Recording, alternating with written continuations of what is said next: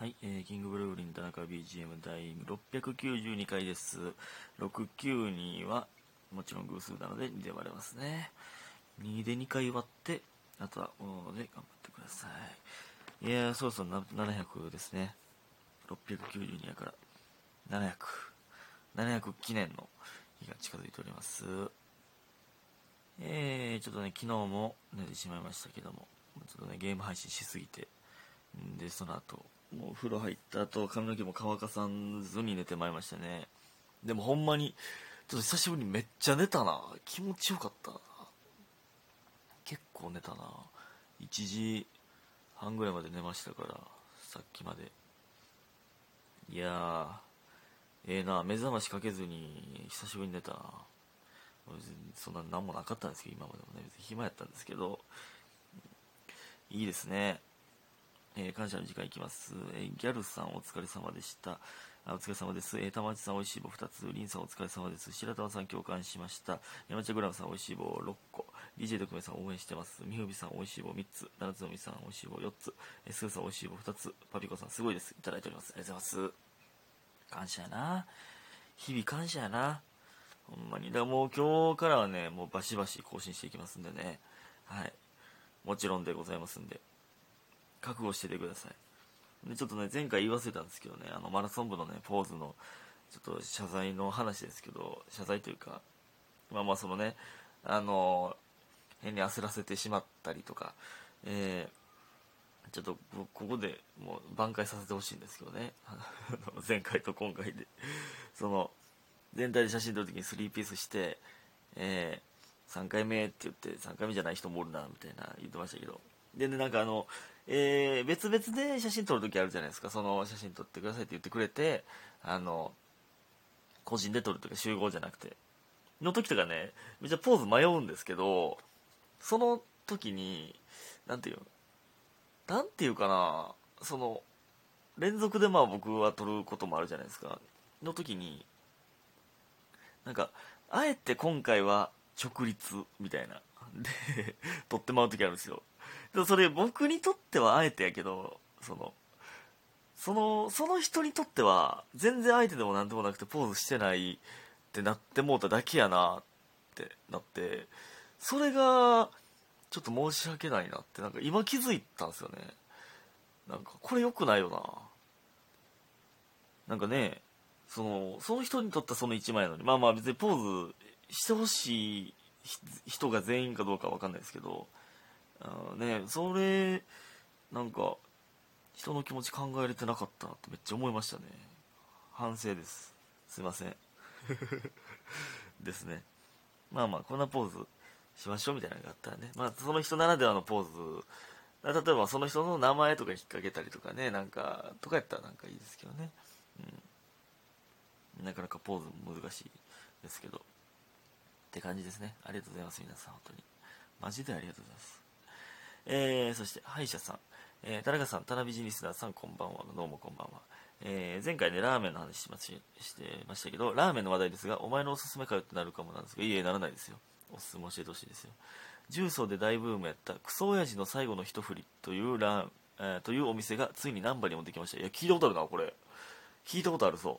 会計ラーメンでめっちゃ美味しいのでぜひアサリしじみハマグリがあるんですけど圧倒的にアサリがおすすめですその店舗にあるかは分かりませんが貝ご飯も最高ですぜひということですごいですいただいておりますありがとうございますえめっちゃめっちゃええやんこれ絶対行こう絶対に行こうえ貝ラーメン会計ラーメン食ったことないなんでアサリとしじみとハマグリが選べんねやめっちゃええやん絶対に行こうアサリ食うほんでうーんなんかこういう親父とかなんかついたらそのうまうまいみたいなとこありますよねなんか親父とかなんか文章っぽいなんていうかなみな人類みな麺類とか麺に光をみたいなちょっと分からんけどみたいなとかなんかうまいイメージあるような麺に光をやったっけみたいなのがナンバにできたんですか、うん、ええー、なラーメン食いたなってきたなこの貝ラーメン絶対に行こうと思います。ありがとうございます。えー、そして、カエルマンさん。カエルマン。えー、パスタの話ね。えっと、僕がガチガチでパスタ食べちゃったという話ですね。パスタ茹で足りないなら熱湯かけたりお湯足してレンチンしたら結構変わりますよ。ああ、まあこれね、でもね、僕ね、パスタソース絡めてから気づいたんですよ。で、もうラストパスタソースやったんで、それ食うしかなかったんですよね。確かにもっと早く気づいたらな、もう一回チンしたりとかね、うん、お湯足してレンチンしたり。いや、ほんまそうやな。どこかのレシピなんですけど、耐熱のお皿に半分に折ったパスタ、ニンニク、ニンニクチューブいっセンチほど、えー、コンソメキューブ、水 にひゃくごじゅうミリリットル かく にひゃくはちじゅうミリリットル やったかも。で、オリーブオイルを入れて、パスタに書いてる茹で時間プラスさんぷんして、バター適当とだし醤油をお皿にぐるっとしたら、マジ、マジで何もないけど美味しいパスタができます。大葉とか入れても美味しいかもね。ということで、結構おめでとういただいております。ありがとうございます。うわ、ええな、こういうの。うわ、無限パスタ思い出したな、一晩の。あれ、無限パスタもね、ほんま茹で、パスタ茹でて、あのー、バターと、あれ、塩昆布と、あれ、あれあれあれ、キノコ。あれ、なんて言うんだっけ。舞茸を入れるだけでできるんで、めっちゃ簡単なんですよね。で、まあ、大葉も添えたりとか。あれ、作りたなってきたな。いいですね。ありがとうございます。作ろう。あ、あと、白だしとね。白だしというか、だし。だしと入れて、入れたらめっちゃうまいですよね。いや、ありがとうございます。カエルマンさん。はじめましてかもわかんないです。変えてなければはじめまして。ありがとうございます。えー、そして、口差しカラオケさん。えー、マントリオスお疲れ様です。あ、見てくれたんですね。ありがとうございます。えー、田中さん、大喜利大活躍でしたね。どこがやねん。どこがやねん。見てくれた人はわかるかと思いますけども。どこがやねんです。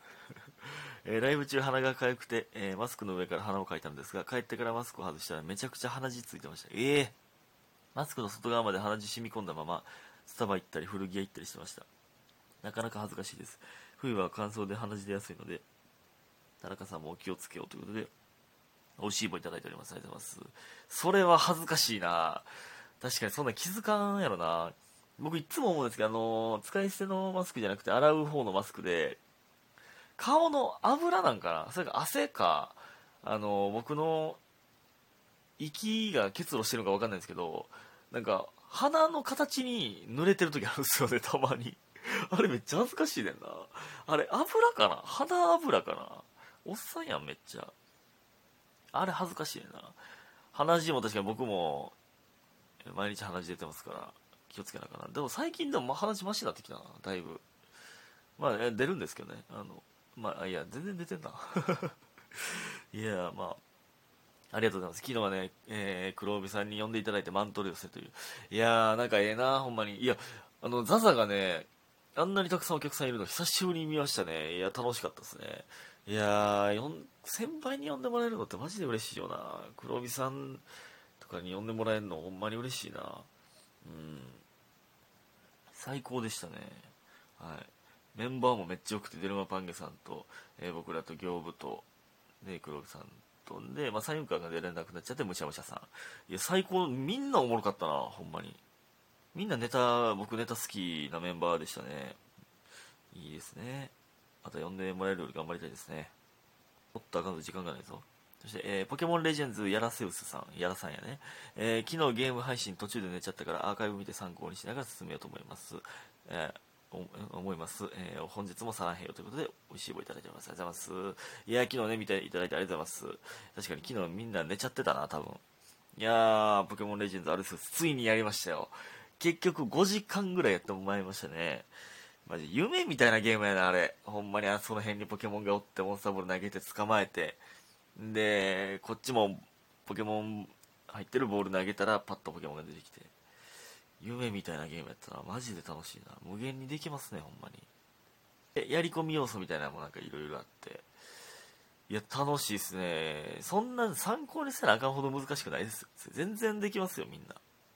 そんな言うと、アクションって言うてもそんな難しいアクションもないんで、ほんまに気軽にできるゲームやと思います。なんか迷ってる方結構いたんでね、ぜひともですね。さあ、それでお便りいきます。ちょっとギリギリですけど。てつさん、田中君こんにちは。少しずつ日が沈むのが遅くなり、春の訪れをかすかに感じますね。いや、なんか、えー、いい、いいなぁ。しんみりしてるな。今日職場の後輩にさんがついっぱいで仕事を辞めることを伝えられました。その後輩とはプライベートで遊んだりしたことはないですし、軽い会話をするくらいの仲でした。ですが仕事中は本当に息が合うというか、言葉がなくてもお互いの行動や考えがなんとなく分かり、あうんの呼吸だと感じていたので寂しい気持ちでいっぱいです。えー、気も出会いもあれば別れもありますね。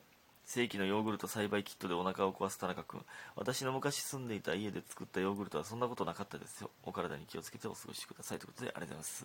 えー、これヨーグルトはほんまに放置しすぎたからよ。これは普通にすぐ食べたら全然問題なかったんですよね。なかったんですけどね、うん、いやーでもそういうでもさんがつほんまに別れの季節というか、うーんこれね、いやーそういうなんか別れで悲しいって、まあ卒業、彼女と別れるのと卒業以外でなんかあるかな、こういう、まあ、後輩が辞めるとか、まあでも辞める系はでもやっぱり、うん、悲しいよな。だから同期が辞めるとかはちょっとほんまに泣きそうになりますよね。まあ、最近で言ったらその元ネイビーベイビーの鍋神が辞めるってなった時はちょっとほんまにちょっと泣けたな。うん、まあそういうのはね、まあ、でもなべしんは今でも会えるんで、えー、全然よかった、よかったですけどね。まあでもその会えなくなる、まあでもそういう切ない別れっていうのはほんまに時間がね、その解決するというか、まあ良くも悪くもなんですけどね、その時間だったらあんなに悲しかったのにだんだん忘れてきてんなっていうのもありますからね。まあ忘れたい、その彼女との悲しい別れとかもありますけど、まあ、時間という薬はね、特効薬じゃなくてね、じわじわ効いてくるもんですから、しかも勝手に飲んでるんですよね、この薬ね。えー、なんかおしゃれに言ってますけど、いやでもこの別れて別れる、何かしらの別れで涙が出るとか、そういう出会いをしていきたいですね。もし別れる時に泣けるような人間関係を築いていきたいよね。なんかいいこと言ってる。ありがとうございました。